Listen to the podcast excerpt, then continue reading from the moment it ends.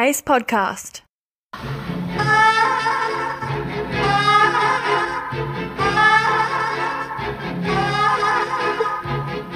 have you done to it? What have you done to its eyes? I don't think that one's it. Let's try that again. Look, I'm going to ask you one more time. What have you done to me? Yeah, I don't think that one's right either. One, one more time. One more time. Who is Solange? What happened to her? Nothing. I was thinking about someone else. Talk. I don't know anything for sure. She was half French, turned on, swinging. That's the one.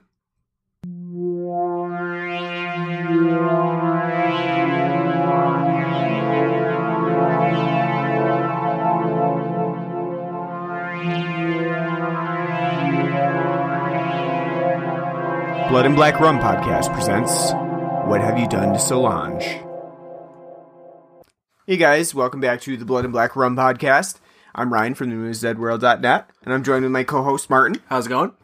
And uh, we're back for a new episode. This time we're out of the series stuff that we've been doing recently, like with the Saw series, our Christmas series, and most recently our Death Wish series. We're done with that for right now, so you don't have to worry about like tuning in for every single episode in case you miss something. That's... Well, you should. You should tune in for every single episode.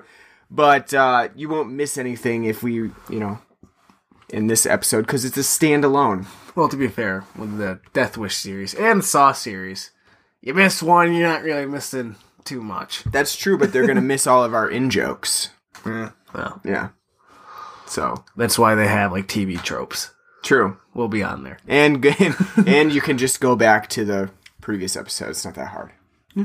So, but anyway, we are uh, here with What Have You Done to Solange, which we promised in the last week's episode. Um, this is a Giallo film f- uh, from uh, nineteen seventy-two, uh, also known in the Italian, I'm going to butcher it, but it's Cosa Avete Fatto a Solange. That's pretty good. Not Italian, but I worked through it. Mm-hmm. Yeah. Um, but anyway, What Have You Done to Solange is um, is a Giallo film from Massimo Dallamano. Um, Dallamano, w- most notably known for his cinematography and not so much his directorial stuff, but What Have You Done to Solange has a pretty big cult following, apparently. Um, I didn't really realize this until I kind of started doing a little bit more research and, and listening to an audio, audio commentary track Um, that is featured on the Blu-ray version of this film released by Arrow Video. Uh, but apparently it has a huge following and is some people's, one of their favorite giallos of all time. I mean, I haven't really...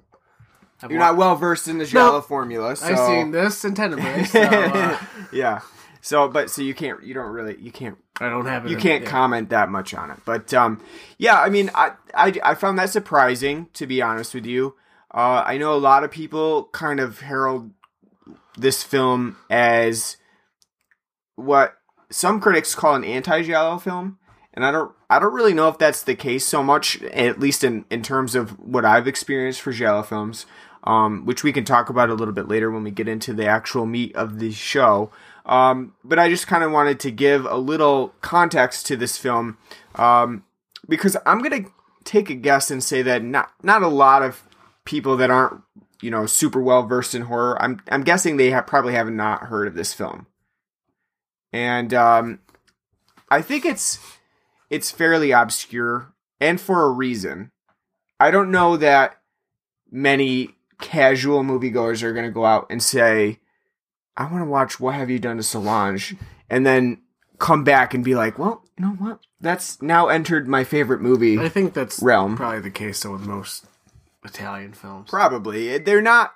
I, I, will, I will say they're not very easy to get into in, in any way. I was saying, because outside of spaghetti westerns, and then for the most part, just Sergio Le- Sergio Leone spaghetti westerns, you're... If you're not like a cinephile or somebody like deep into a specific genre of film... And historical, yeah. Like, yeah, you're not going to, you know, go looking for it. It's... It's... Yeah. And I mean, that's kind of surprising, too, because it has such a, uh, high volume of, of fans, you would think that it would have a lot more people talking about it. But at the same time, it do- it definitely doesn't reach levels like, you know, Argento's films, like Suspiria or Tenebrae, um, some of the Mother trilogy. Uh, it just doesn't have that a- widespread appeal, I guess. And as we cover more Giallo in the future, I think you'll find that there's a lot of people who have high esteem for certain Giallos, and then you'll you, they may not be as um I don't know entertaining as you you first thought when you when you see them. I think that's the case not only with Giallo films but also with spaghetti westerns.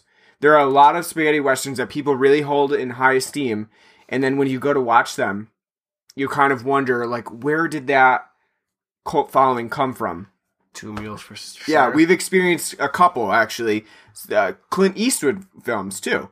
Uh, Two Meals for Sister Sarah being one of the biggest ones that actually has a pretty high rating for most people, right? I mean, people like Two Meals for Sister Sarah. If, we're, if you're a spaghetti western. Yeah, fan, if you're a spaghetti... Uh, which I am, too, but I, I found it to be, you know, terribly... terribly fucking boring. Overdrawn, boring. The only, kind of a... the only like fun thing about it was the fact that Ennio Morricone does the score for it, and the fact that, you know, for like the score for the the theme, they make sure to add like a hee-haw. And... yes, yes. Yeah, a donkey noise. Yeah, like... just to make sure that you know, like... or I guess you could call it a mule. A mule sound. But I mean, even at the same time, like, even though like a film like that, that I did find to be kind of a bore and a chore to watch... I could totally understand, though I love all of the uh, Sergio Leone spaghetti western films. Even um, the one that most people, unless you're like a fan of spaghetti westerns, haven't seen, uh, uh, Fistful of Dynamite or Duck You Sucker, which stars uh, James Coburn. Um, I can see how if even films like Once Upon a Time in the West, like, like a not just a like classic spaghetti western or a western. It's a great film. I can see though how if somebody watching that, if they're not like somebody well, it's who, super long for yeah, one thing. If they're not really vested into like that st- uh, genre and style of filmmaking, I can easily see how like yeah you're not gonna like that. Right. Same same thing. The Good and the Bad and the Ugly. Yeah, absolutely. I can I can totally see now with that. It, Specifically, I can totally see why people would not like that film, even though it is considered a classic. It's, you know, a lot of people really love that film. There's a lot of uh, fans out there who like the long cuts and stuff like that. I can totally see why someone would come back and say, you know, that that was just not for me. In a time where most of our movies now barely break ninety minutes sometimes, like genre movies, like horror films, thrillers, stuff say, like that. Would... Not not like Oscar contenders and more dramatic stuff, superheroes. But in a, in a time where some of our genre fare, and I would say, actually, some of the Westerns now have been br- bringing that back with, like, longer than two-hour epics. I would say the only films these days that are, like, under two hours are animated films. Yeah. And horror films. Even comedies today are fucking pushing. Yeah, that's true. Any Judd Apatow movie is going to push They're, two like, hours. Like, most films are, like, really, really, like, they, I think most, a lot of directors and producers have this idea that, like, for a film to be, like, a, considered, like, this big, successful film, it's got to be long, drawn out. So when people are like, to beat that old dead horse that will never stop beating on this podcast with Batman v Superman, it was two hours and, like, forty minutes. Still sucked. Oh, wait, when you watch the director's cut, though, it's an extra forty-five minutes long. It's makes much more sense. Yeah. yeah no, like... You didn't need that extra. You know, you figure out how to plot and pace your film. That's right. And, and, I, and I think that kind of goes back to what we were talking about.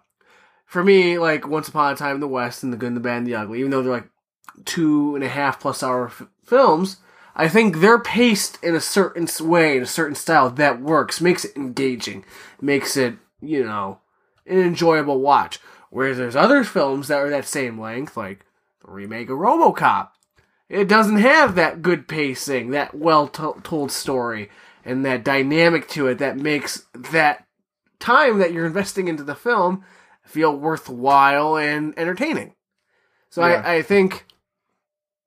I just think, you know, it's... You, you gotta... You, it's all about being able to hit the right notes at the right time. That's true, that's true. And I think that we can even bring bring that back to Giallo and What Have You Done to Solange, because many Giallos, um, I'm not going to call them Gialli because that just sounds weird. I mean, that's technically the plural, but I'm going to call them Giallos. Um, many Giallos are, are like pretty long as well. I mean, they're they're they're lengthier. Tenebrae, uh, from what films. I remember, is pretty. Yeah, I think it's about an hour and forty something. Yeah. And similarly, What Have You Done to Solange reaches about an hour and forty, almost fifty minutes, hour yeah. and fifty minutes. Uh, so it's a pretty lengthy film for for the for you know a horror genre film. Um, and I think you can say a lot of the same thing with Giallo films, is that some of them really hit the pace well, uh, and they're slow but intentionally so, and then some are just slow and don't really need that slowness. Like, they don't need to to go that plotting with their plot. And uh, we'll talk about where What Have You Done to Solange falls on that spectrum in a minute. Um, but first, I kind of wanted to get into our beer talk before we actually get into What Have You Done to Solange. Some positive beer talk. Yeah, that's right. That's right. Um, I bought the Harpoon Spring Pack a couple, maybe a week ago, I think.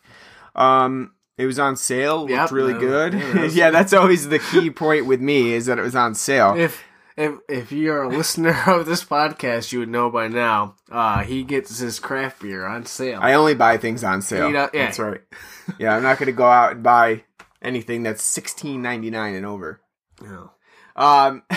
So I picked up the Harpoon Spring Pack, and uh, what do you know? Harpoon's got a lot of I P As in their spring pack, or in, in general, pale ales, hoppy beers. Yeah, um, not not as bad as a lot of other. I would I would no, say it's. I think they're experimenting a little bit with the style. I mean, they're not going a full Sierra Nevada. And it's like, here's four different kinds of I P As, and they they only differ slightly. There's some fruits and some, but uh, like with Har- with this one.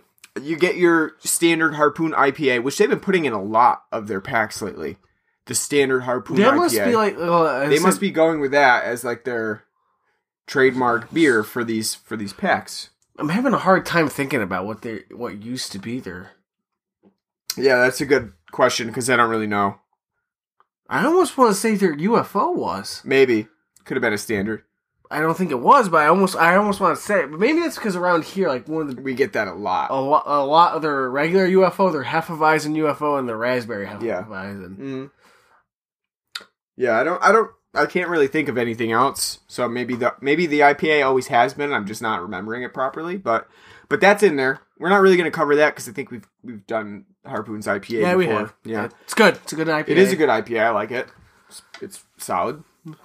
Um, but the the other ones that we're trying we we've had today, um, which I've had a couple before, but we're really going to cover them on this on the podcast today. Um, we had the Harpoon Crake, which is their Irish Red I P A, uh, which is, as far as I know, pretty new for for them. I don't recall it out last year. Um, it's it's you know it's possible they've had it around. I it I I've never had it before. Um, but it's a, it's a good Irish Red I P A. It's pretty much everything that you'd expect when you hear that name. It's, um, you know, I actually, cause I didn't read, actually read the bottle. I thought it was just kind of like a standard Irish red ale.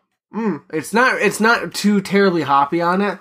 And you definitely get the malty sweetness of an Irish red ale style. Definitely. So I, you know, I wouldn't probably say it's an I P A.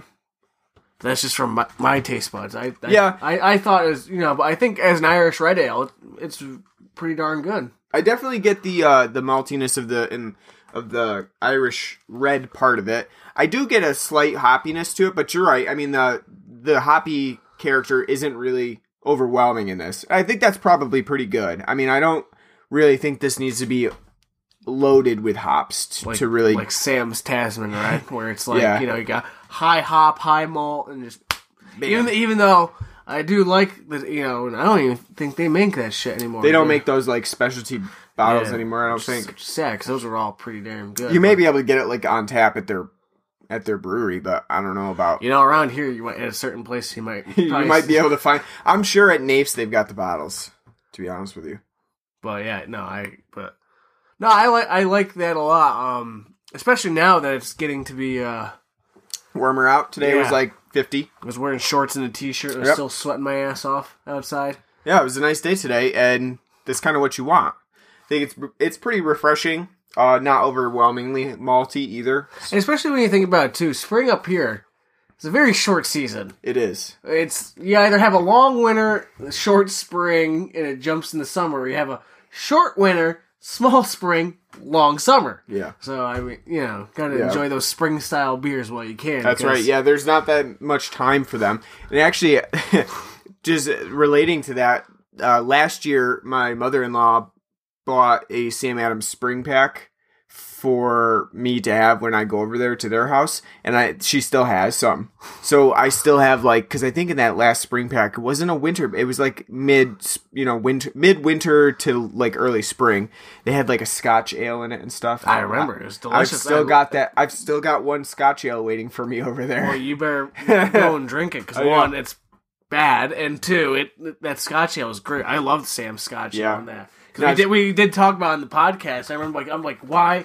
Because I remember, I remember specifically saying, like, why don't more companies do a Scotch ale? Scotch ales are a great malty, heavy beer for like early spring, winter.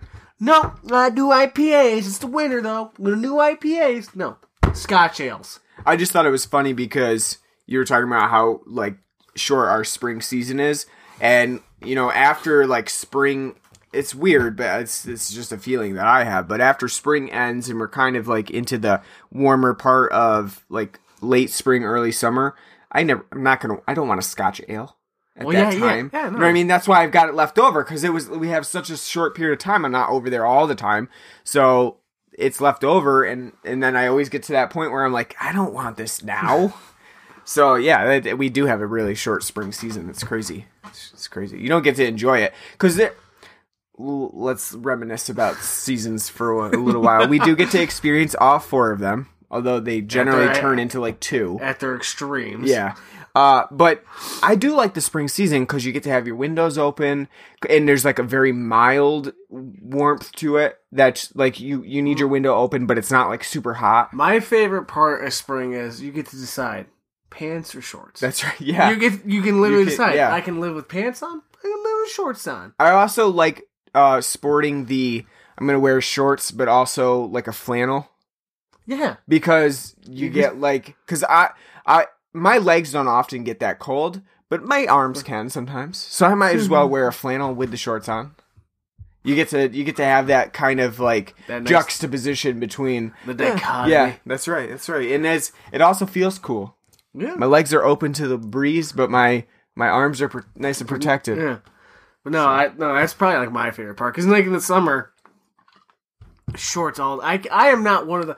Even as I'm getting older, I haven't been able to transition to, like, pants all the time. Yeah. Just, I just can't do it. Dying of heat stroke. I sweat too easily for that shit. I just can't do it. Can't. A lot of people just wear pants, like, all year round. I know, that's what I'm saying. I just... Yeah. I, I just... And... Just can't do it. Just... just I'm sure a lot of your family members do. Yeah. Pants and uh, Timberlands. Yeah, probably. I'm sure. Yeah, my Yeah, my dad doesn't wear shorts often at all. Older guys are like that though.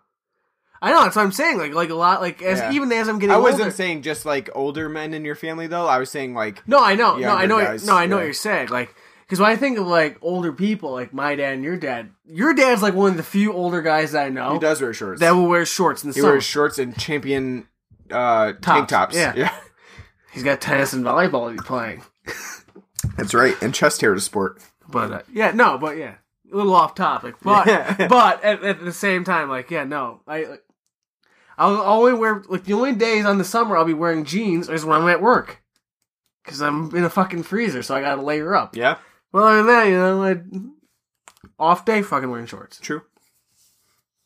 All right, what do you got? What are you having right now? I finished uh, Harpoon's Fresh Tracks, which is their bright floral hoppy spring pale ale. Um, I would say this is a pretty mild pale ale. It's not very hoppy, but that's not a bad thing.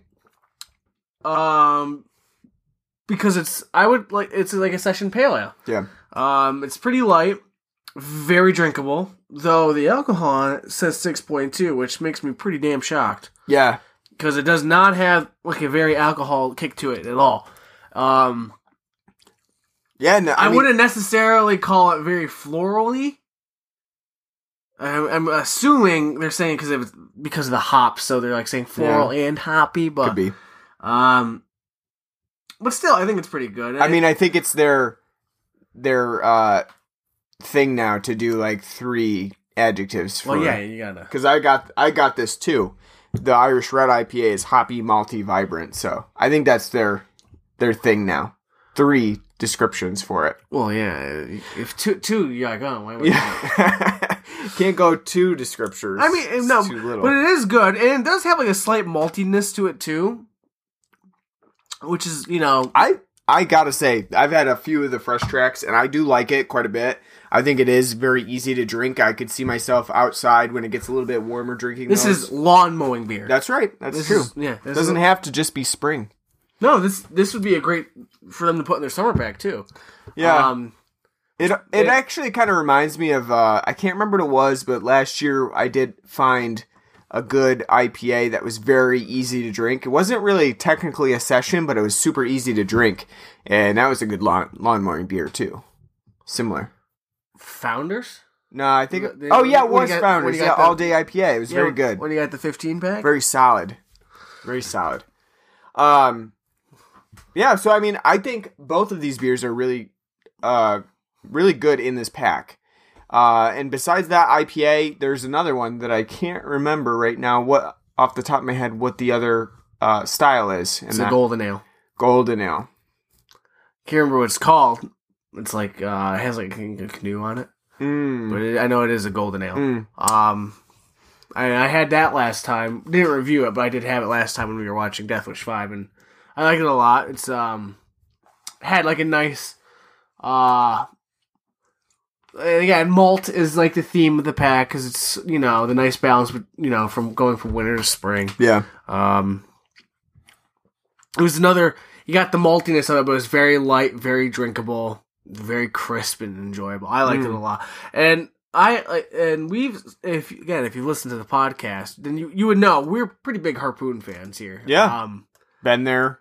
I haven't. I want to go. I like their I bathroom. Mean, got a nice view of the harbor. Uh, but no, they're uh, they make nothing but good beer. They make a good beer. I, I haven't really had it. Yeah, their Hefeweizen's like one of two Hefeweizens I like. That's true. That's a That's a promotion in itself. I right know there. Because Hefeweizen is a terrible style beer, right. but yeah. you know they do it well. Even their green I P A is pretty good.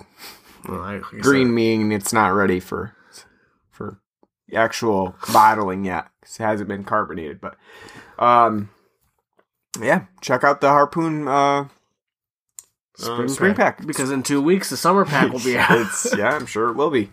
I'm sure it will be. And by that time, we may be into spring or summer here ourselves.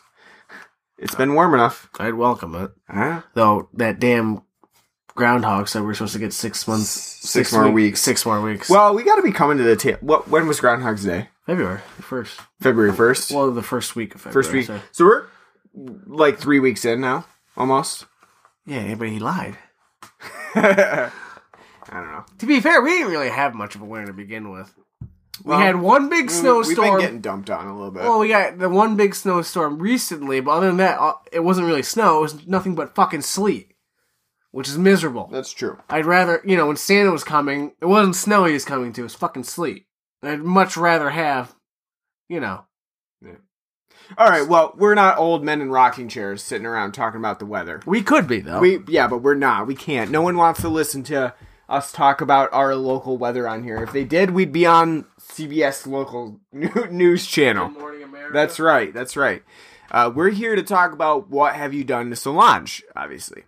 Um, so What Have You Done to Solange is, um, I guess people, a lot of people call it an anti-giallo, as I mentioned before at the beginning of the podcast.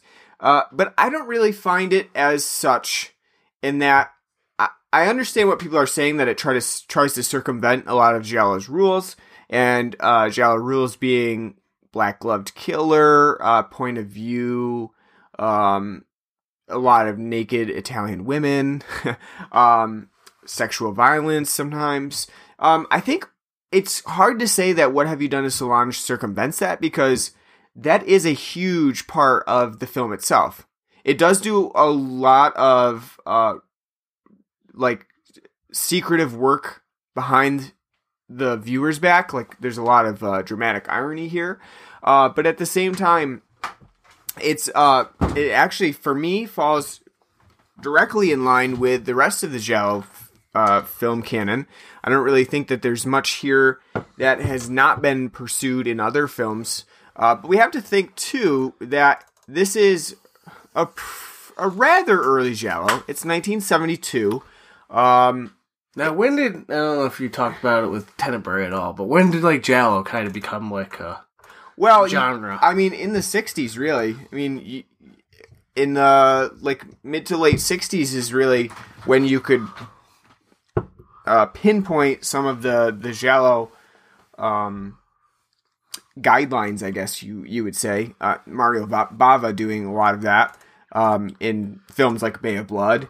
Um, and uh, now I've got to now I've got to look up some of the, like, it's late late um, late sixties, early seventies, I would say, is really the time period that, that you are looking at. And I think that What Have You Done to Solange, it does come at an earlier point in this in this style, um, and I think that it does do a lot of things very well. Um, maybe we should start with the things that it does really well first. Um, and I'll just throw this out there. I really like um, the cinematography in this, and that makes sense too, because uh, Massimo Dallamano has has done numerous, you know, films working with cinematography. Um, As we mentioned before, we're huge fans of spaghetti westerns, and he worked on the Fistful series, um, and uh, I think that that really shows in What Have You Done to Solange, because he does seem to have an eye for capturing some really cool visuals. Um, the one that really stands out in particular for me is when our main character, Enrico, comes home to his apartment to find his girlfriend, Elizabeth, in the bathtub. And the camera kind of shifts a little bit. Goes at that nice Dutch you, angle. Yeah, yeah, like a nice little Dutch angle. And it's, it's similar to that is it earlier in that scene, um, there's a really cool moment where we're uh, following the point of view of the killer. And normally when you get that point of view, you're very, seeing it very slow movements, very, you know what I mean? Like, yeah. very, like, calculated movements. Um, and in this scene, there's a very, it's, like, very fast-paced. It's, like, very a frantic. frantic rushing to the victim, strangulation, uh, and uh, drowning. drowning. And it's it's over. It I mean, it happens for about, like, a, a minute or so. But really, the whole event seems very rushed on purpose, not not rushed in that the director was, you know, editing it, chopped it poorly. But the editing is really very frantic in this and chaotic, and I like that a lot. I thought that was a really cool scene within this film. I think it's a great, um, I think it's a pretty, a pretty damn good uh, P O V sh- uh, bit, because it's very, it is very reminiscent, like, obviously, Psycho, mm-hmm. with how, like, most people kind of picture, like, a perfect, like, P O V style. Mm-hmm. So it's, like, a great, like, the, at first, it is kind of like that, because when you see him entering the apartment, he's slow, he's doing it, you know, being quiet, being methodical, looking around, and then when he gets to Elizabeth and then starts, you know, choking and drowning her in the bathtub, it becomes frantic, and it becomes, you know, more hectic. It's not just, uh, in, like, Psycho, with it's just, like, you know, kind of flat. Once you get to the killing part, it's, you know, kind of more away, and so you don't really get to see it. This, you get to see it, and it becomes frantic and brutal. And then after, when it's done, you see him kind of slowly start to go away, but then as soon as he gets to the door, it becomes, you know, the frantic getaway. Yeah, the rush to get down yeah. the stairwell and out the door. And I think, and I think that's really, it's very well done, because again, it's, it's at first it's slow and it's building that tension, And then when you get to, you know, the brutal aspect of it, it's it shows you it, and it's and this film throughout makes sure to show you uh, the brutal aspects of, you know, the killings. Yeah. And then when he, you know, is going away, you got that frantic nature, because probably for the most part, people who were, if they go and, you know, strangle and drown somebody, they're not gonna, you know, just like dust their hands off and, you know, whistling Dixie down the stairwell. They're gonna, you know, yeah, be trying to get the hell out of it. Yeah, I think in like in this, you're actually seeing, and it makes sense later on, but you're actually seeing sort of the the nervousness of the killer itself. A lot of times when you see those P O V shots, they're kind of out outside of context for a lot of the film. Like, especially when you see them at the beginning of the film or something like that, as they're as it's building, they're out of context where you're not really sure at this point who the killer is, and they seem very calm about everything that they're doing. Whereas in, in this scene in particular, there's not that calmness. There's no, like, calculated movements here. It's it's a, a messy killing. It's not something that's, like, easy easily done. You know, there's no, like...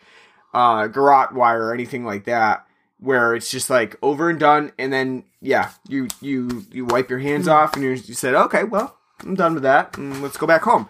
It's not as easy or simple as that, and I I like that because it actually becomes um a more important part of the film later on as we get into the full plot of What Have You Done to Solange, because this film goes about two thirds of its running time without that Solange character even mentioned in the film.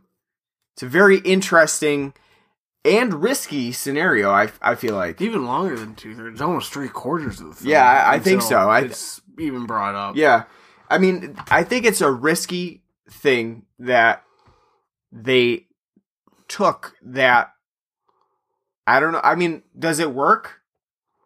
For you, does it work to wait that long to understand that Solange is actually a part of this storyline? I, I think they should have renamed the film. Or at least give it, like, a, a different name. Well, I, I I understand, like, uh, when we listened to a little bit, saying, like, the title of... Uh, the commentary saying the title's a bit of a red herring. Um, I'm not saying explicitly in the title, spell out what's going to happen. Yeah. But... It's almost, it is, the film's posing you a question. Mm-hmm. Like, so you're expect like, what happened to, you know, what have you done to Solange? So you're expecting somewhere in this film for that question to come up and to be kind of like a pivotal thing. Yeah. Uh, you know. Um, and wouldn't it make sense to have a movie called Guess Who's Coming to Dinner? And there's no dinner. And there's nobody that shows up. Yeah. Instead, they have brunch and mimosas and nobody shows up in the end. Mm-hmm. Doesn't make any sense. The only reason I said that is Sidney Poitier's birthday the other day. Oh, uh, okay. Mm-hmm. Saw that on well, Facebook. But but anyway, no. But so like like as I told you when we got done watching the film, the main point of this like arc of this film, it's a long, long way to get there. There is, and, and by God, you could have done it differently, and because up until like I'm not gonna say the film's meandering. But it's meandering, though. Like, there's things happening, and and and you're trying to figure out what's going on.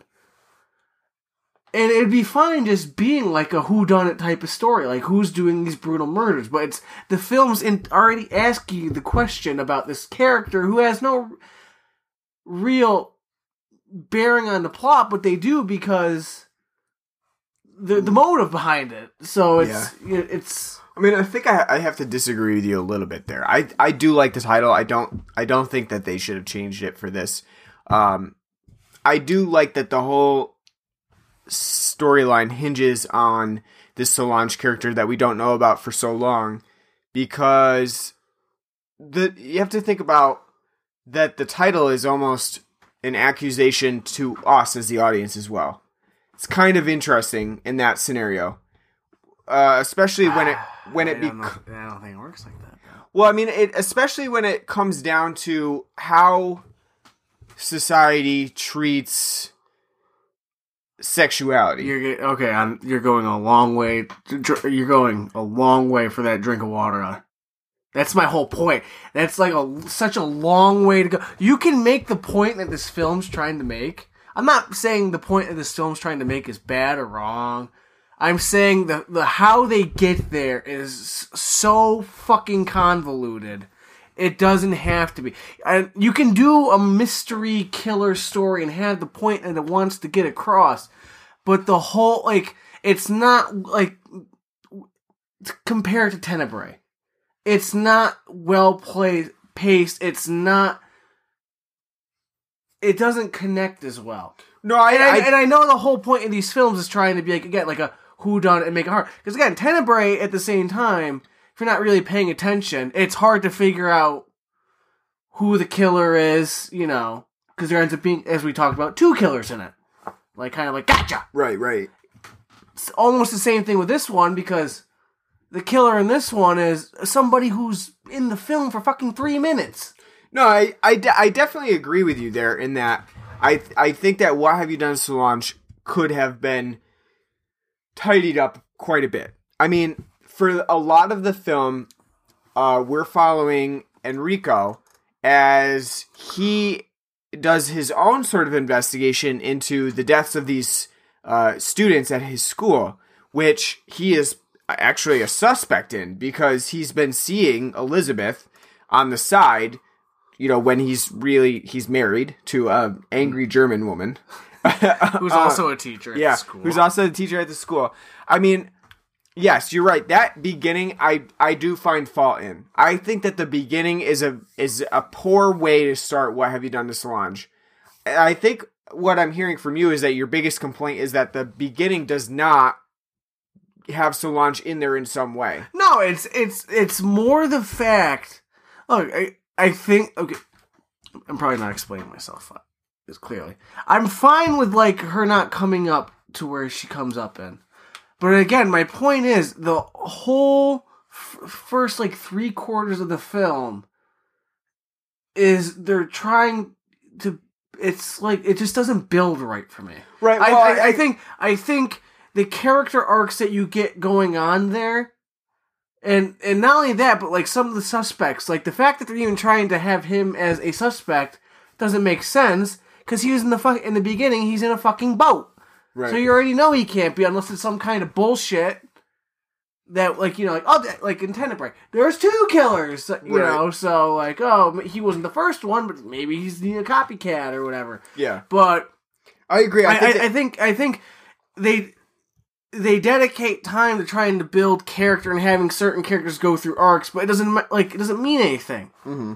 Like, it, like they sh- try show like they dedicate a lot of time in this film to Enrico and his wife and how they're they're separated and they you know they're very cold towards each other and they don't yeah. love each other as much anymore. That's why he's fucking cheating on her with a, one of his students. And then after Elizabeth dies, all of a sudden and you know. She doesn't care anymore. Right. Because they find out she was a virgin. He, she didn't sleep with him. You know, she did other, he did other shit with her, but he didn't sleep with her. So right. he's she's not pissed about it anymore. Now all of a sudden, like, she's gone through this arc of, like, I trust you. And so it's like that tension between the two. It amounts to nothing. Well, I mean, yeah, I agree. I don't think that the film does a very good job with its characters at the beginning of the film. I think that it is very slow to get going. In that, it, not even just the, like, the murders. Because we don't need to see all of the murders on screen, obviously. It's not really... You don't need to see the autopsy. Yeah, like, exactly. In, in a like comical the, form. Oh, yeah, yeah. The x-ray of, of uh, what happens is the killer, m- motivated by uh, an event that occurs later on to Solange, which you don't know about. I won't really discuss it right now. But uh, it, he he stabs each of the victims... in the vaginal area, uh, sometimes shoving it straight up there. I was saying, not in the, not in the vaginal, right up the right twat. up there, right up the twat. Yes. And, and we get an X-ray visual of it. It's shown it's a, to the parents of the dead child. Yeah, yeah, it's yeah. A, it's a pretty pretty disturbing scene in itself because that it's kind of like from Death Wish, where the doctor's just like, "Yep, that happened." You know what I mean? And yeah, just kind of like, like, like oh, emotionally. What about, it's like, oh, what about my wife? Oh, she's dead. Yeah. Emotionally vacant, just like, you want to see where the knife was? right up your daughter's vagina. No, well, I just, it's like you want, you know, you want to see how she got pounded uh, is like this. Yeah, yeah. Like the doctor gets over the body, like yeah, subtlety. He had to use this much force. No, but I mean, I think that um, you're right. I, there's a lot of time spent in that beginning portion of investigating people that, as an audience, we pretty much know they could not be a part of that murder. We know it. I mean, we we're not we're we are privy to that information, and um, I don't know if it's the the right use of the film's time at that point. I think that some viewers will be turned off by that slow opening. I, th- that was really my hu- biggest concern with this film, was that slow open, the plotting nature of the detective work that occurs in the beginning. I think once you really get into the film a little bit more uh, towards the middle, you you start to get a little bit more invested in the actual investigation. At the same time, you can there's totally room to criticize What Have You Done to Solange for following Enrique, who really should have no information in this investigation whatsoever. The fact that, the, that the, after he you know, the, after he's dismissed as being a murder suspect, suspect the the inspectors just let him fucking pal around and yeah. you know be the hard you know hardy boys you know. Yeah, it doesn't it doesn't make any sense. We shouldn't, if we're following Enrique or in, Enrique uh, Enrico only, then we should not know about all of this information in the police investigation. Um, I want to. I I guess we kind of we went from positives to negatives here, because we were supposed to be talking about the positives of the film, but um, I I think they kind of all tie together.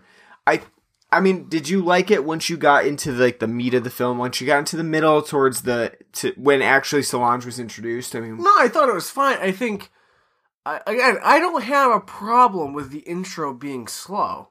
Yeah, I I thought it was, again, I thought it was paced out fine. But I again, my pr- main problem is, I think, is, is my whole problem with this film is the fact, the point that it's trying to make, you find find out last thirty seconds of the film, mm-hmm.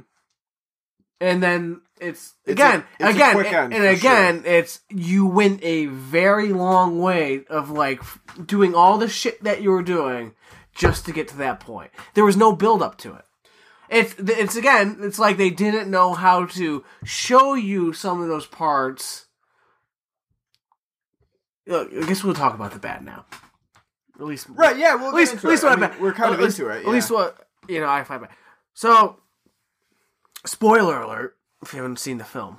Spoilers! The whole po- point and plot of this film is that the killer of the film is the father of Solange, who got an abortion from a maid because her and her friends go went to sex parties and had sex. Mm-hmm. And she got knocked up, and so they took her to her friend's maid who knew how to do these things, and now she's all fucked up in the head from her abortion experience and being traumatized by it. And now the father's out to get revenge on those girls who drove her to them. Who's also a prof- happens to be a professor at the same school that uh, Enrico works at. Yeah. So. So. None of that, you're not privy to any of that information no, I, until the very end. Yeah. There's no nothing there to show that, like, oh, maybe these girls sleep around, right? Yeah, I there's do. Not, there, there's nothing of the sort, or like, like that connects these people who are getting killed to this girl. Like, and again, I'm fine with the fact they don't bring up Solange. They, the, my problem is they don't give you any information on those girls prior that says like they might have had other sexual encounters or anything. Yeah. It's not. It's again that it's that part, and then there's one part at closer to the like not at the very end, but close to the end where they say like, oh, a couple of the girls they dated university students, right?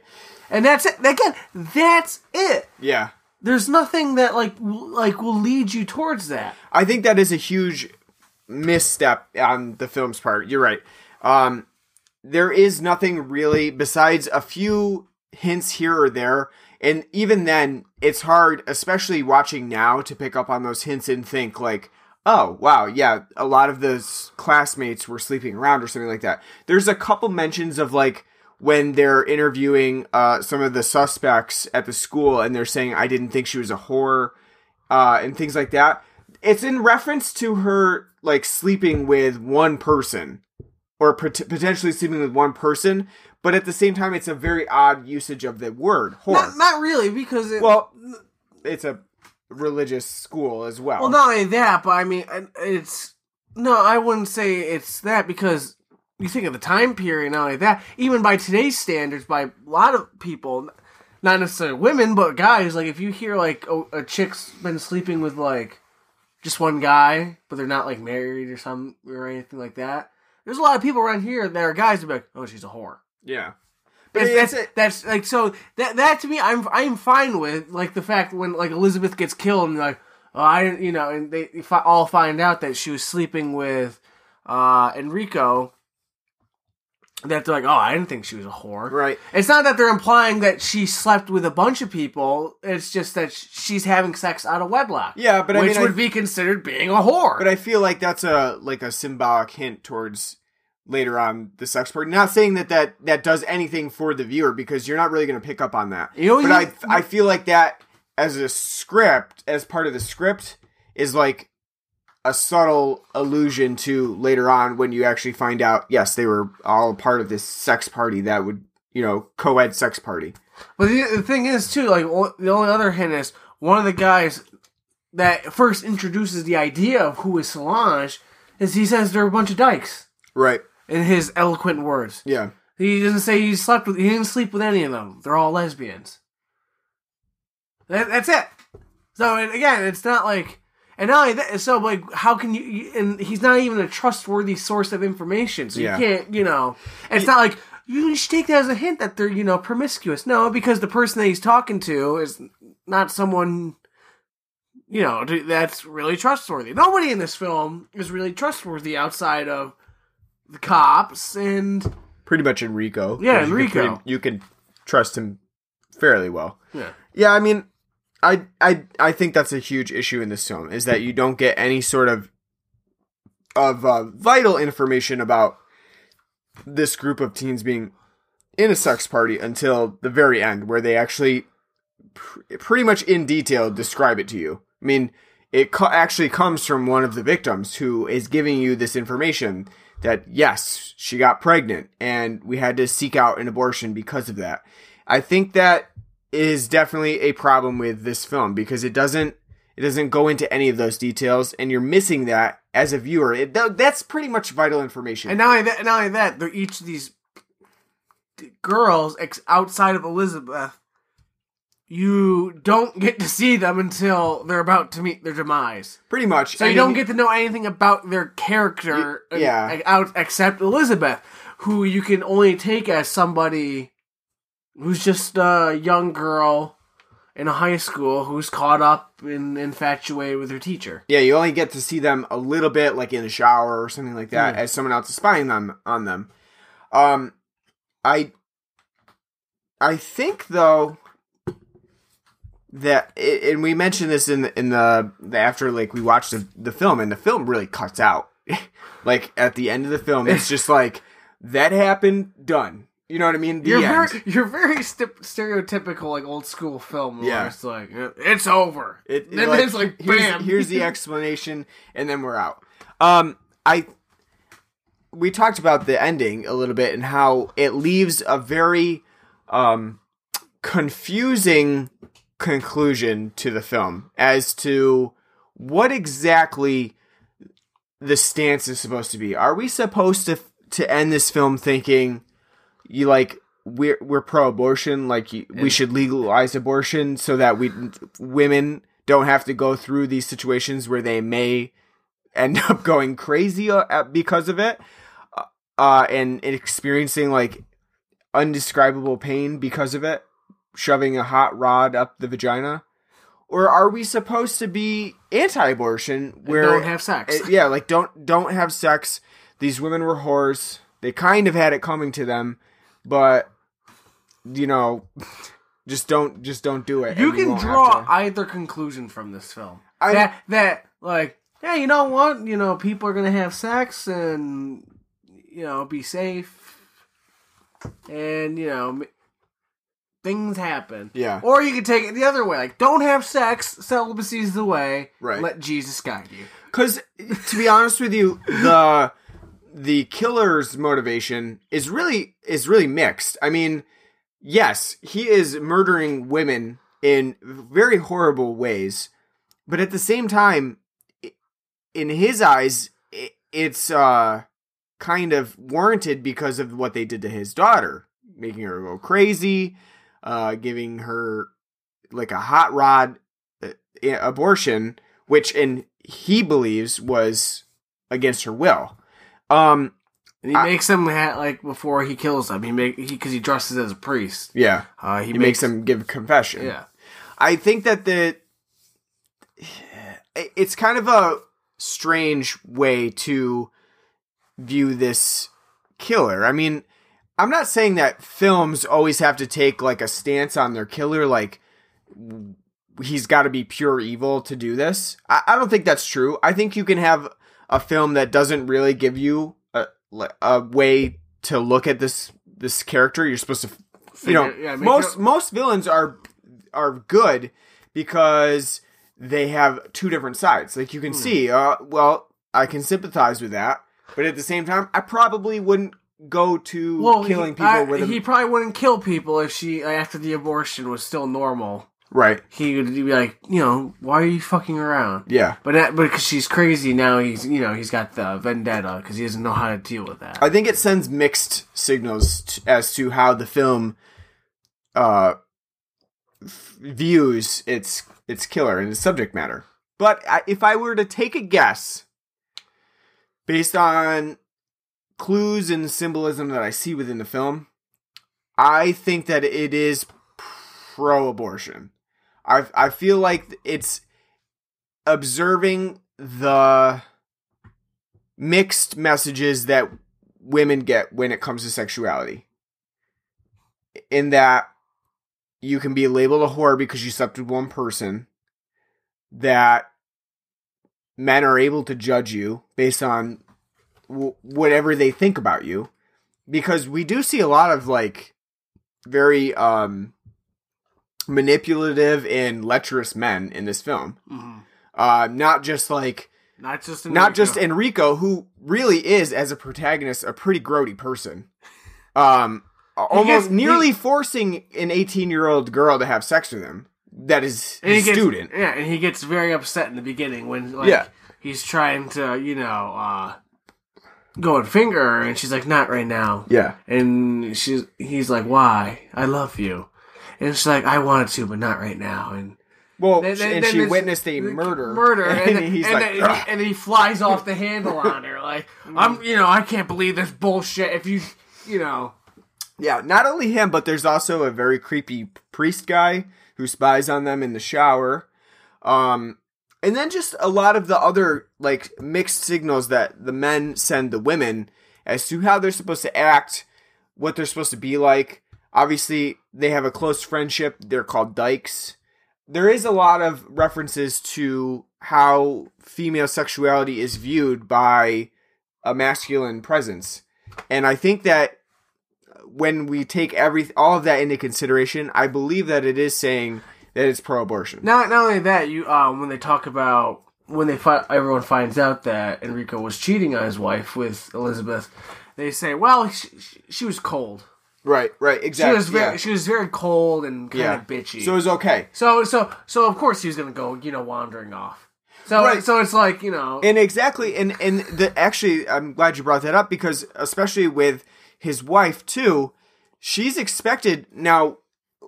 Once they find out that Enrico did not sleep with Elizabeth, she's ha- she's fine. She's back to normal, because she's in that bi- case, she's, she's not bitchy. In, right. in fact, she's up his ass. In like, that case, she's and, like in equ- like the way like like I want that now.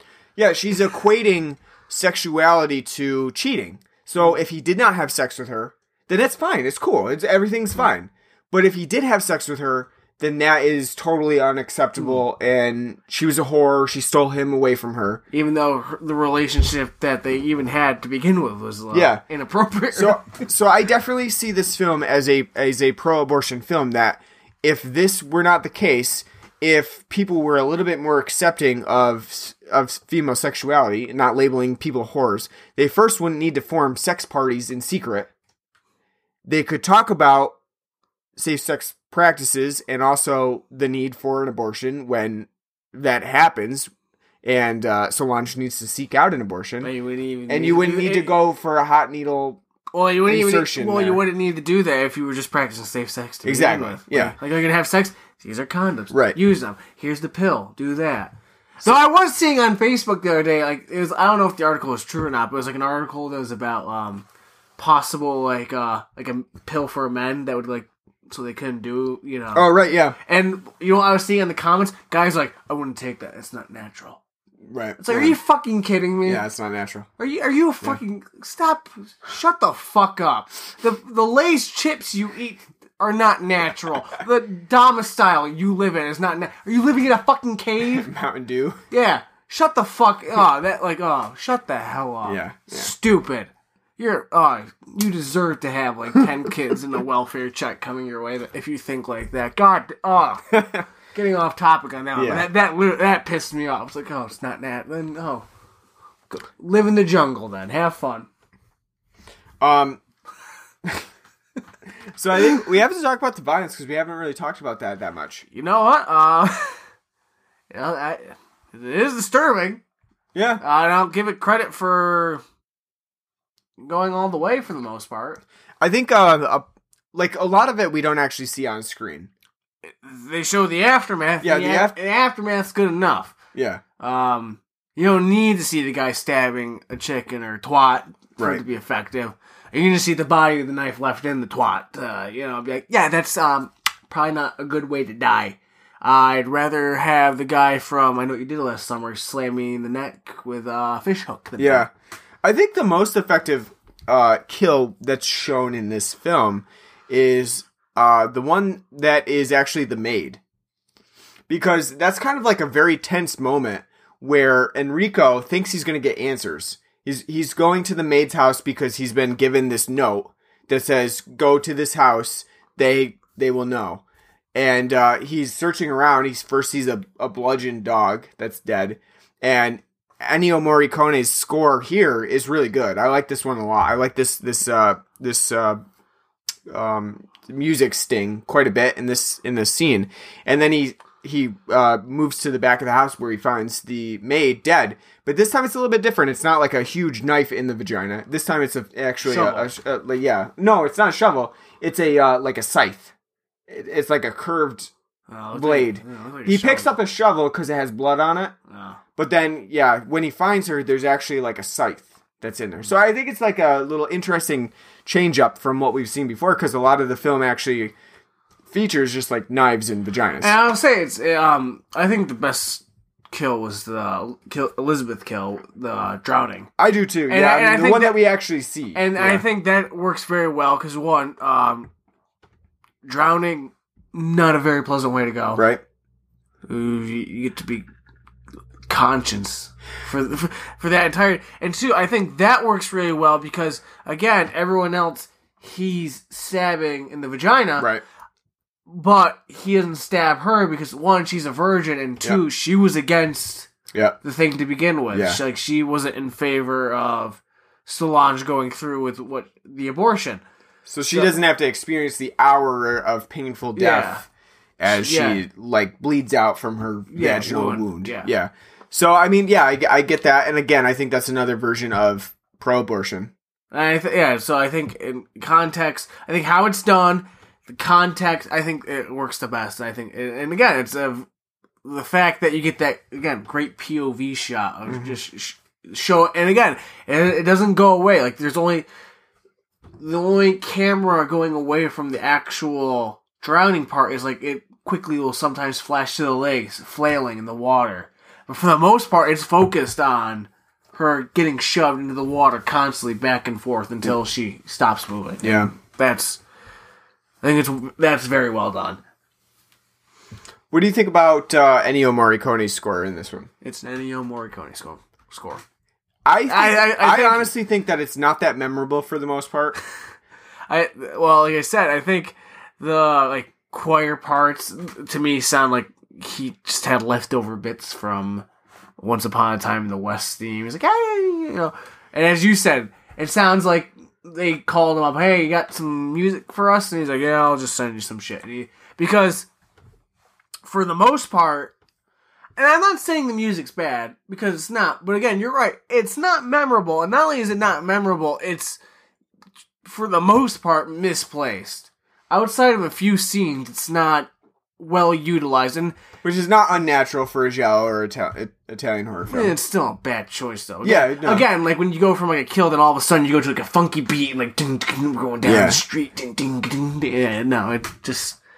It's a juxtaposition that does not work. Right. No, I, I, I think that this is probably... I mean, I don't think it's Ennio Morricone's worst score by, by far. I think that there are some really good moments here. And uh, if you like go to YouTube and you actually listen to the full soundtrack, I think you'll find some actually good good tracks in this. I like a lot of the tense score to it. He used a lot of atonal notes um, in his in his uh, music stings. But for the most part, a lot of like the funkier soundtrack, um, the romantic style soundtrack that I guess you would you would call it when it plays during uh, scenes with Enrico and Elizabeth. I, I don't really think they're that memorable. They don't really stand out.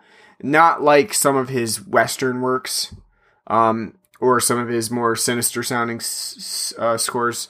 I, I don't know. I mean, I, this one, I can't say that I really found his work on this film to be memorable at all. I don't, you're not going to watch What Have You Done to Solange and think like, wow, the score's really great on this one. I don't think. No. It's, it's almost sometimes not noticeable. Kind of fades out after a while. After you've like heard the first few uh, different themes, like the funky mm. theme and the romantic yes. theme, then you kind of, you kind of forget about it after that. It's not really... It's wallpaper. Yeah, exactly. I mean, and some people might think that that's kind of the point. It's kind of supposed to be just wallpaper. You don't really notice it. It's in the background. It kind of sets the mood for the theme, for the for the film itself. Sets the mood for the scene. But I don't I don't agree with that. I think that it's it's not it's not one of his best. I'll say that. I think we're in agreement on that. Uh, anything else that you want to add about What Have You Done to Solange before? I will say a high point is um, the acting. I I do think there really isn't anyone outside of like a few random professors. Yeah, which um, is yeah, like extras and stuff like yeah, that. Yeah, um, that are bad. I think I think overall everyone's pretty pretty damn good in it. And, and to be honest with you, a lot of this was shot in English, as you can tell. Uh, there are both like on the Blu-ray that we watched from Arrow Video. There's both an English and, a, and an Italian track, but the English track is the one that they are speaking. Yeah. Um, for the most part. I mean, there's probably a few like actors that are speaking Italian, but for the most part, they're speaking English. And it actually makes sense, too, for you to watch it in English, because we watched it a little bit in Italian, and a lot of the, the students are actually taking Italian class and, like, learning Italian. So it doesn't really make sense for them to be speaking Italian, because this is all set in London. It doesn't make sense for them to be speaking Italian while also learning how to speak Italian. Not only, not only that, but... And uh, I think the Blu-ray by Arrow, the package and the features is pretty good. Um, I would say watch it English for the sole reason, the subtitles, you, you can't fucking read them. Because they're in white. Yeah. And a lot of the backgrounds in this have some form of white. So yeah, you cannot you cannot read for a good... That's why that's the main reason why we switched, because we were watching it in Italian originally. But we had I told I told Ryan we had to switch because I just couldn't fucking read the subtitles anymore. Because yeah. they just constantly were blending into the, the scene in the background. So please, Arrow, switch to yellow. Switch to yellow subtitles. Yeah, I... I... I think I actually prefer the English one, too. Because sometimes I thought, they, they, I thought they were both. I thought pretty good. I thought like yeah no I thought the Italian was acted well, and I thought the English was too. The only like bad like bad part is in English was like right when we flipped over and the one guy with the beard's getting interviewed in the police station. He's totally going batshit. Like yeah. You know, flipping out for no re- no reason. Like, all of a sudden, he's just, like, having, like, a meltdown. Because he got brought in, he was asked, you know, to describe what he saw, and he's, uh, just, the way, he, again, is uh, the way he acted, and not only that, but the dub of it was just, like, so over the top. But, yeah. Again, that's, he was kind of, not, not an extra, but a very small bit character, so yeah. It doesn't really fucking matter. Yeah, I mean, other than that, though, I didn't really see too much of an issue with any of the acting. It's, no. it's pretty pretty fair, and it definitely doesn't have any of the annoying kids that Giallos tend to have, so that's always good too. All right, so what would you rate uh, What Have You Done to Solange on a scale of one to ten knives in a vagina? I knew you'd say that. Uh, seven. Seven out of ten? I'd give it a seven. That's actually higher than I thought you would rate it. Um, again, I don't think it's a bad film.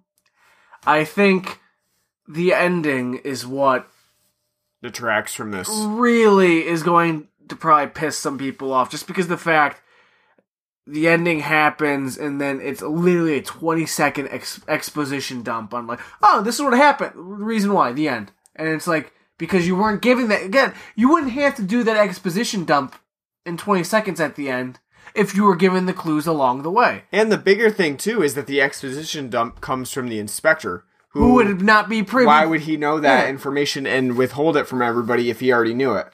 Yeah.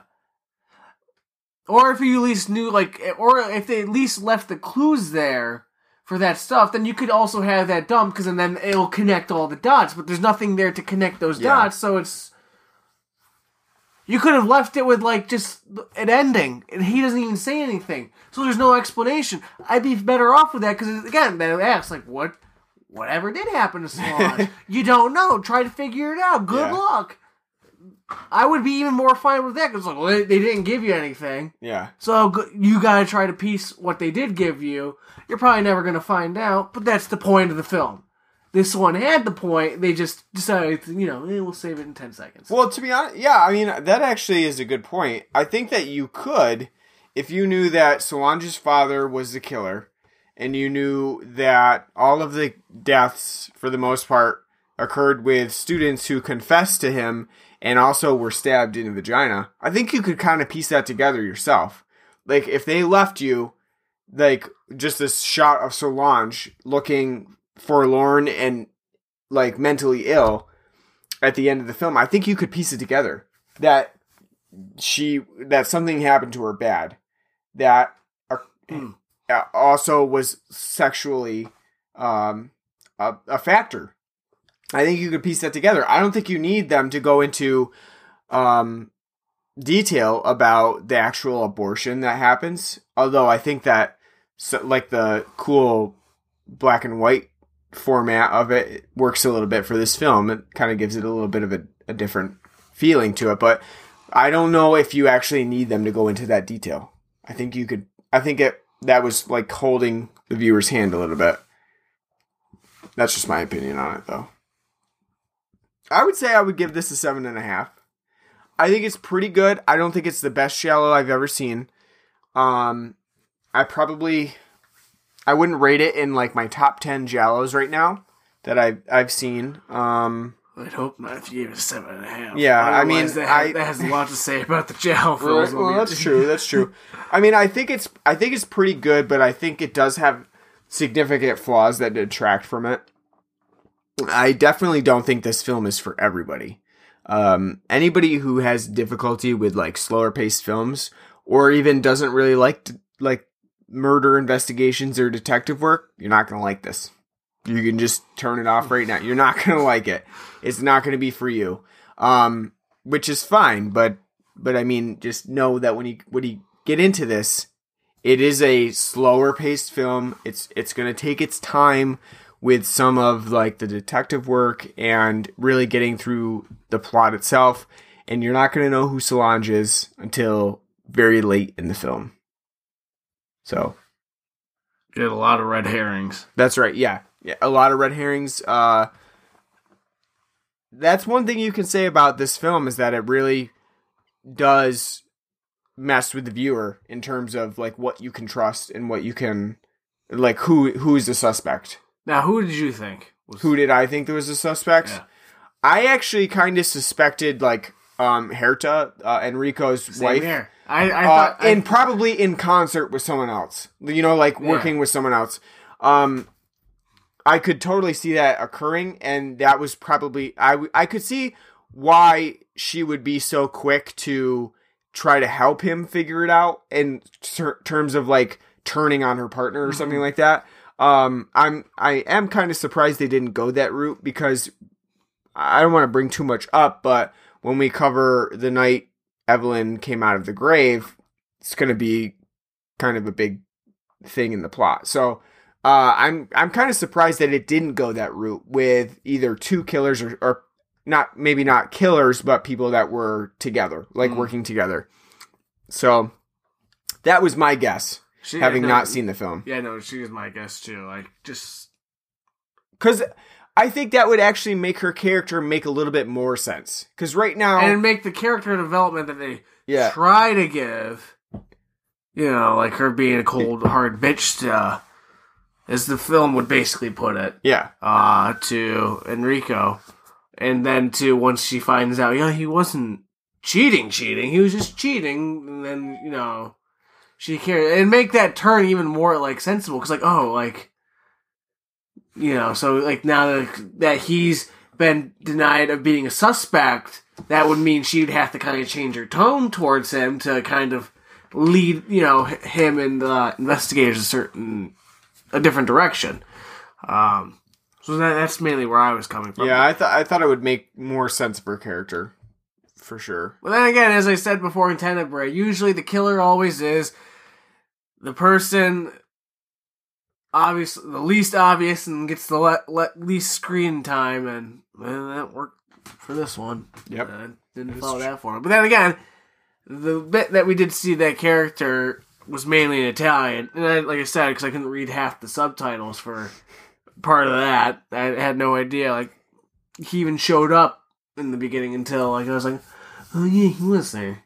So, yeah, yeah, he wasn't a huge part of the film at all, really. Yeah. I mean, not not not like some of the other characters that you see. So, yeah, he he was pretty a pretty minor character up until the the finale. All right, so next week, what did we have in store? Mm, I think we were going to do The Night Evelyn yeah. Came Out of the Grave. Yep. And, um... move on from there to do um what was the what was it oh probably Leprechaun two, yeah, because I think that's going to take us right into Saint Patrick. Patrick's or Day about to. Ar- around Saint Patrick's Day, so I think we'll probably do The Night Evelyn Came Out of the Grave next week, uh and then follow that up with Leprechaun two. If you haven't listened to our first Leprechaun episode, please do so before our Leprechaun two episode. Um, honestly, it'll be interesting because I have not seen Leprechaun two in many years. Neither have I. And, uh... I'll probably be thankful for To that. Be honest with you, we did not enjoy watching Leprechaun very much at all. It was a, a test of patience, and I think you can hear that in the, the other episode. So go back and listen to that. That was an early episode. It was probably... That feels like... fifteen, episode fifteen, sixteen, something like that. That feels like that was just yesterday, too. I know it does, I know. And... We've been doing this podcast for so long, but I, I do believe that it was probably like fifteen, sixteen, something like that. Let's see um, if you got I'm going to look it up right now. Keeper of the books. Yeah, I'm going to look it up right now just to see what it was, because I, I don't really remember what it was. But it, yeah, it was it was pretty late. I know that. Uh, eighteen. That was pretty close. We did it right after My Bloody Valentine stuff. three D. Yep. Mm. So that was, yeah, seventeen and eighteen. Those were tough films. Those that was a those were tough episodes. sixteen was great. God damn! We had a lot of downloads on our My Bloody Valentine three D. Just, just saying, quite a bit there. Thanks for listening to to that one. I'm sure you... Uh, if you haven't downloaded, yeah, download no, go it now. Check that one out, too. Episode seventeen We're still and in eighteen. February. Valentine's Day isn't totally... Uh, yeah, it's not over yet. Go uh, go download that. Listen to how much we hated My Bloody Valentine three D and let us know what you think. Yeah, but... Probably after Leprechaun two, we'll do one more film, and then I think that'll probably lead us into Ghost in the Shell. That's true, yeah. Yeah. Because we're, we're doing that, yeah, boys and girls. Absolutely. Um, when does Wonder Woman come out? Uh, I think that's later on in this this year. I could have swore that was early spring, but... Isn't it, isn't it like May? I feel like it may be... I almost... Yeah, I felt like they were going to release it in early spring. They might have pushed it back. I feel like it would... Oh, June second. Oh, God. So we got a little ways to go. Thank God. Yeah. We can put that off a little bit longer. Now, did they, uh... Is Ben Affleck officially done with Batman? I don't know about officially. Because I saw some, like, a Facebook uh, post that's like, who would you like to see to be the new Batman? I'm like, did Ben, did Ben Affleck leave? I mean, I don't know about officially, but I know that there was talk about it. And probably people were just doing, like, polls and stuff. Well, the, the people they had listed to be the new Bruce Wayne, I was not, like, happy with. They were all, like, terrible choices. Hmm. I can't remember who. But, it, yeah. Just, uh... Yeah. I don't know. I do, I'm not looking forward to any of that at, at all, so... You know, I in am, most of those films... I am almost just for the shit, pos- the, sh- the, sh- the shit show now. True. Because I know it's not... I know I'm not going to enjoy it. So now it's just like... If I'm gonna suffer through this two and a half hour shit show, it's uh, we're... honestly I, I don't want to. I, I hope that it's good. I it's do. Not going to be I know it's not, but I I hope that it is. I, I you gotta have hope. You're you're what Warner Brothers is feeding off of right now. That people are are continuing to go to it, like thinking like, well maybe, maybe they'll find something. Can't be. Can't be. Can't get any worse. It's like me as a Bills fan. Like, yeah, eighteen years, no play. Can't get any worse. I know. And it always does. Well, they're going to be summer blockbusters because that's that's that's why Wonder Woman's releasing in June, because they want a summer blockbuster. They're going to beat Transformers. I don't know. With Anthony Hopkins. Maybe we need to Sir go see Anthony... Transformers no. as well. There's not enough money. To... No. We're, you're cutting it off at no. uh, Transformers. There's not enough money yeah. in the world for you to drag me to a Transformers film. Sorry. I've, yeah, seen, I've only seen the first one, and I absolutely hated it. I didn't see it in theaters. I saw it in, like, at college, and they had it on T V before, you know, because they at uh, college they had a channel that would play movies that were, like, just out of the theaters. That you could watch on T V. I remember one day I was watching Transformers with uh, a couple people, and they're like, "This is awesome." I'm like, "What the fuck are you? This, this is terrible." Yeah. So yeah, I was really sad when I saw Anthony Hopkins was going to be in Transformers Five. Like, they stuck him in there. They got him in there. I'm like, oh, he needs money. He's broke now too. That's true. All right, so it's time for administrative stuff. Um, the best kind of stuff. That's it. That's right. We want to thank you for listening. Um, most of most people will be listening to us on iTunes, uh, but if you're not, go check us out on iTunes um, and subscribe, and also leave us a nice review, hoping you'll give us four or five stars. Uh, that helps us out because it gives people some sort of context in which to go on when they listen to us. Uh, we also are on Stitcher and other podcast apps like that. Uh, if you can rate and review us on those apps, we certainly appreciate it. And it, again, it helps us out quite a bit. Uh, we're also on Facebook, facebook.com slash Blood and Black Rum Podcast. Uh, like us on there, you know, write to us. We will respond as always. We also have a group on there. Um, we're on Twitter as well, Blood and Black Rum. And I use that quite a bit. Uh, We hope that you'll retweet our episodes, and we, we will do the same in turn. Um, so follow us on there, and as always, write to us as well. Uh, we're also on Patreon. It's uh, patreon.com slash Blood and Black Rum Podcast. On Patreon, you can donate to us and subscribe. So if you subscribe on there, you'll get all of our updates. And if you donate, uh, we do have a few different options for you. Um that will do for you. So you can get your name mentioned on the podcast. You can pick some films that we'll cover on the show. And you can also pick a film for us to do a script read of, uh, which is really fun. We haven't done anything like that before, so you would be the first one to do that for us. Now, Patreon is a monthly subscription, just so you know. Uh, so don't pledge a whole lot of money that you don't have for each month, because it will be coming out every month. Um, we appreciate anything that you can give to us to help us keep this podcast alive.